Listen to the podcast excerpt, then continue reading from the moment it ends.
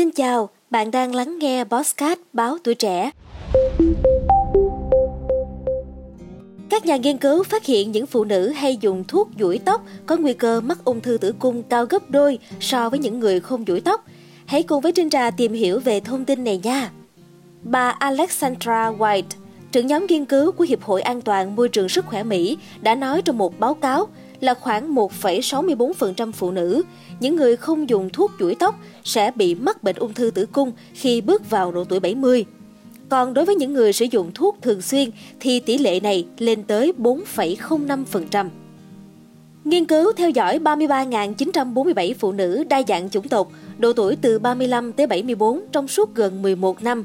Trong khoảng thời gian đó, đã có 378 người được chẩn đoán mắc ung thư tử cung. Sau khi cân nhắc những yếu tố nguy cơ khác, thì nhóm nghiên cứu đã nhận thấy tỷ lệ phát triển ung thư tử cung tăng 2,5 lần ở những người phụ nữ đã dùng thuốc chuỗi tóc hơn 4 lần trong năm trước đó.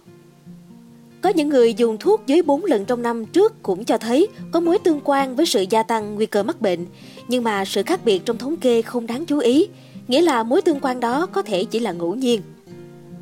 Các nghiên cứu trước đây thì cho thấy thuốc duỗi tóc có chứa một hóa chất ngăn ngừa tiết endocrine, tức là nội tiết.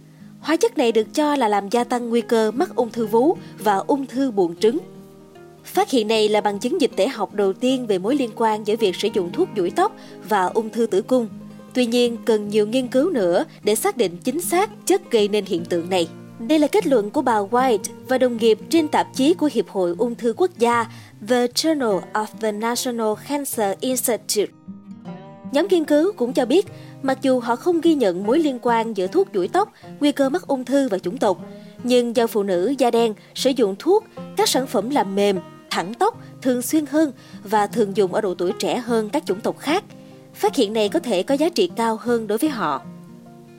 Và mặc dù là chỉ chiếm 3% số ca ung thư mới, tuy nhiên thì ung thư tử cung là loại ung thư phụ khoa thường gặp nhất tại Mỹ.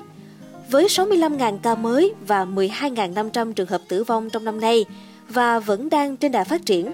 Nên là trên trà mong là với những thông tin ngày hôm nay thì mọi người, đặc biệt là nữ giới nên quan tâm hơn về những vấn đề này để bảo vệ sức khỏe của mình nha.